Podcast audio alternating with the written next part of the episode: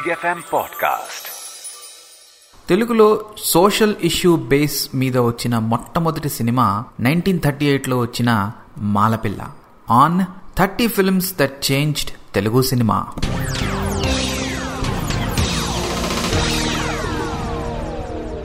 Cinema అంటే entertainment ఇవ్వటమే కాదు సమాజంలో మార్పు తీసుకురావటానికి కూడా ఒక వెపన్ లాగా పనిచేస్తుంది అని ప్రూవ్ చేసిన సినిమా ఇది.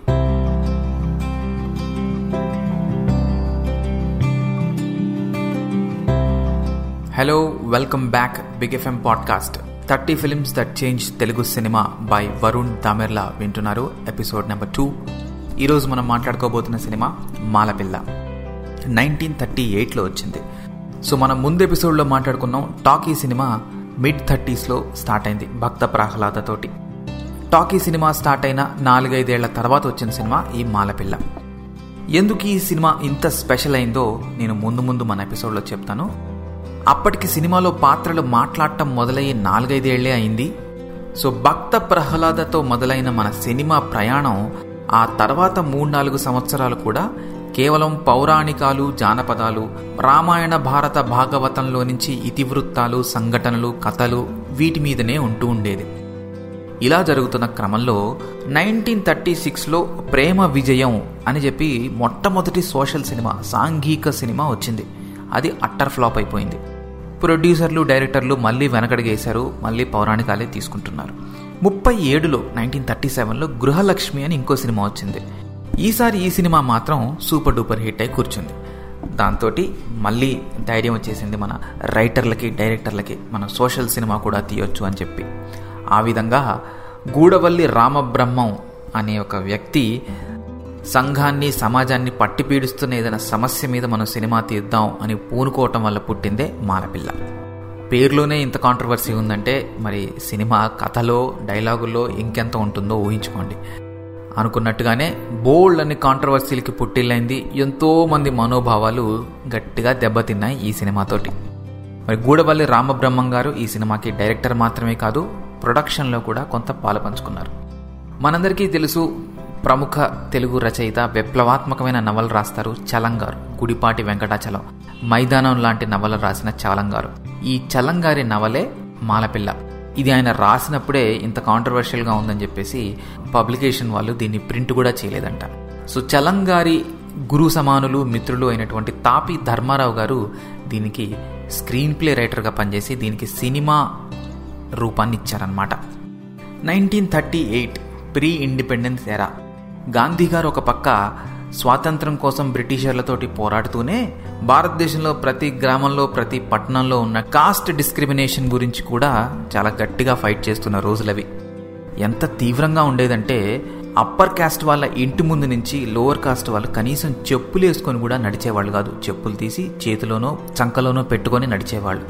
వాళ్ళు తాగుతున్న బావి నీళ్ళు వీళ్ళు తాగకూడదు. వాళ్ళు వాడుతున్న చెరువులు చెరువు నీళ్ళు వీళ్ళు వాడకూడదు. వేరే ఎక్కడో ఊరి బయట ఎంతో దూరం నడిచి వెళ్ళి అవి వాడాల్సి వచ్చేది. ఇక గుడి అయితే సరే సరే. వాళ్ళ గుడికి వీళ్ళని ఎంటర్ కూడా చేయనిచ్చేవాళ్ళు కాదు. దూరం నుంచే దండం పెట్టుకొని వెళ్ళిపోయేవారు. ఇవన్నీయే ఈ మాలపిల్ల సినిమాకి నేపథ్యం. సో సినిమా కథ ఏమిటి గ్రామంలో బ్రాహ్మల డామినేషను లోవర్ కాస్ట్ షెడ్యూల్ కులాల మాల మాదిగల అగచాట్లు ఇవన్నీ చూపించడం జరిగిందనమాట గ్రామస్తులందరూ కూడా ఈ గాంధీ గారి ఫైట్ వల్ల కొంతమంది సోషల్ వర్కర్ల సపోర్ట్ వల్ల ఏకమయ్యి మాకు కూడా ఈక్వాలిటీ కావాలి. ఈక్వాలిటీ అంటే పాపం వాళ్ళకి కావాల్సింది రెండే బేసిక్స్. గుళ్ళోకి వచ్చి వాళ్ళని కూడా దేవుడికి దండం పెట్టుకొనివ్వటం చెరువులు నీళ్ళు వాడుకొనివ్వటం ఎందుకంటే అంతంత దూరం అలా వెళ్ళలేరు కాబట్టి. సో వీటి కోసం వాళ్ళు ఫైట్ చేయటం బ్రాహ్మణులు వాళ్ళని బహిష్కరించటం వాళ్ళు తిరగబట్టం ఇది కథా నేపథ్యం. సినిమా బయటికి రాకముందే పోస్టర్లు ప్రచారాలు మొదలవగానే సినిమా మీద కాంట్రవర్సీ ఉవ్వెత్తున లేచిపడింది. రామబ్రహ్మం గారు దీన్ని మూడు విధాలుగా ఎదుర్కొన్నారు ఈ కాంట్రవర్సీని తెలివిగా. ఫస్ట్ ఏంటంటే కమ్యూనిటీలుగా గుంపులుగా ఏర్పడి ఎవరెవరైతే ఈ సినిమాని అపోజ్ చేస్తున్నారో ఈ సినిమా పట్ల గొడవలు చేస్తున్నారో వాళ్ళకి మాత్రమే స్పెషల్ స్క్రీనింగ్ వేసి సినిమాలు చూపించారంట. చూపించి వాళ్ళని కన్విన్స్ చేసి దీంట్లో అభ్యంతరకరమైన సన్నివేశాలు ఏమీ లేవు. ఇదంతా బయట రియల్గా ఉన్నదే. మనల్ని ఏమీ తక్కువ చేసి లేకపోతే మనల్ని చెడ్డగా చూపించలేదు అని చెప్పి వాళ్ళతోనే వర్డ్ ఆఫ్ మౌత్ పబ్లిసిటీ చేయించారట. నెంబర్ టూ పేపర్లో అడ్వర్టైజ్మెంట్లు ఇప్పించారంట. ఈ సినిమాలో అభ్యంతరకరమైన సన్నివేశాలు ఉన్నాయి అని మీకు అనిపిస్తే మీరు దానివల్ల ఇబ్బంది పడతారు అని మీకు అనిపిస్తే మమ్మల్ని సంప్రదించండి. మేము మీకు ఫ్రీగా షో వేస్తాం అని చెప్పి చెప్పారట. అలా వేశారట కూడా కొంతమందికి.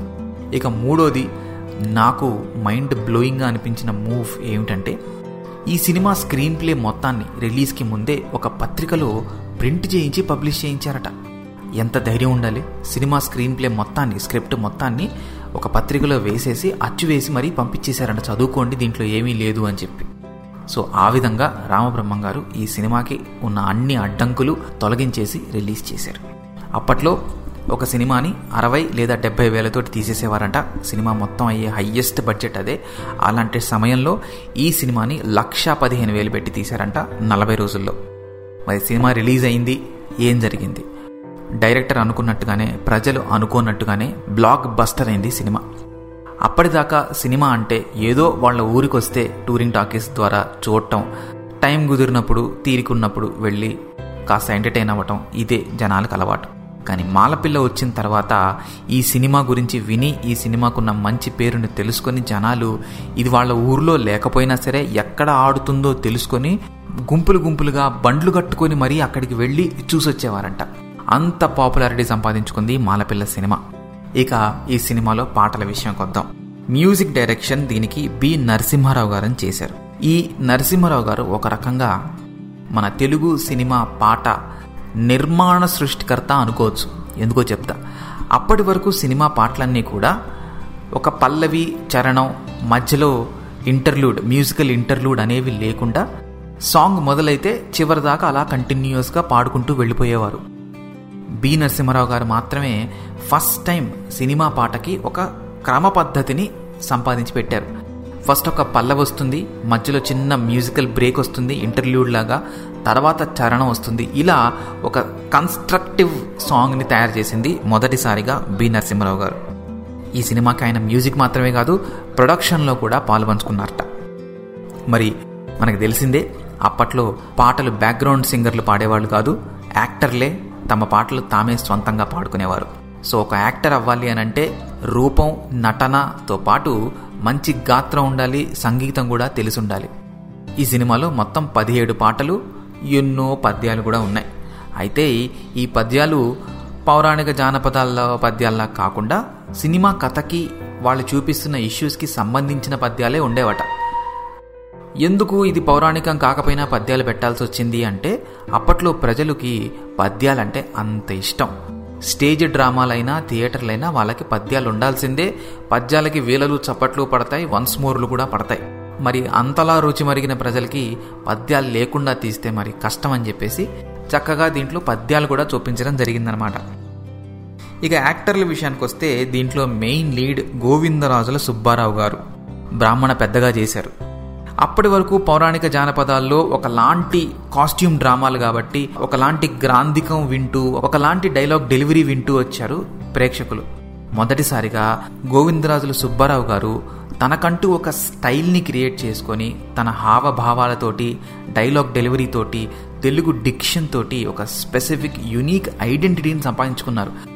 చాలా కొత్తగా అనిపించిందంట అప్పట్లో ఈ రకమైన డైలాగ్ డెలివరీ కానీ ఈ రకమైన యాక్టింగ్ కానీ ప్రజలకి. తెగ నచ్చేసి చాలా ప్రేమించారట ఆయన యాక్టింగ్ని ఇక మాలపిల్ల సినిమా ప్రస్తావన వస్తే ఖచ్చితంగా మాట్లాడుకోవాల్సిన మరో నటులు ద లెజెండ్ కాంచనమాల గారు.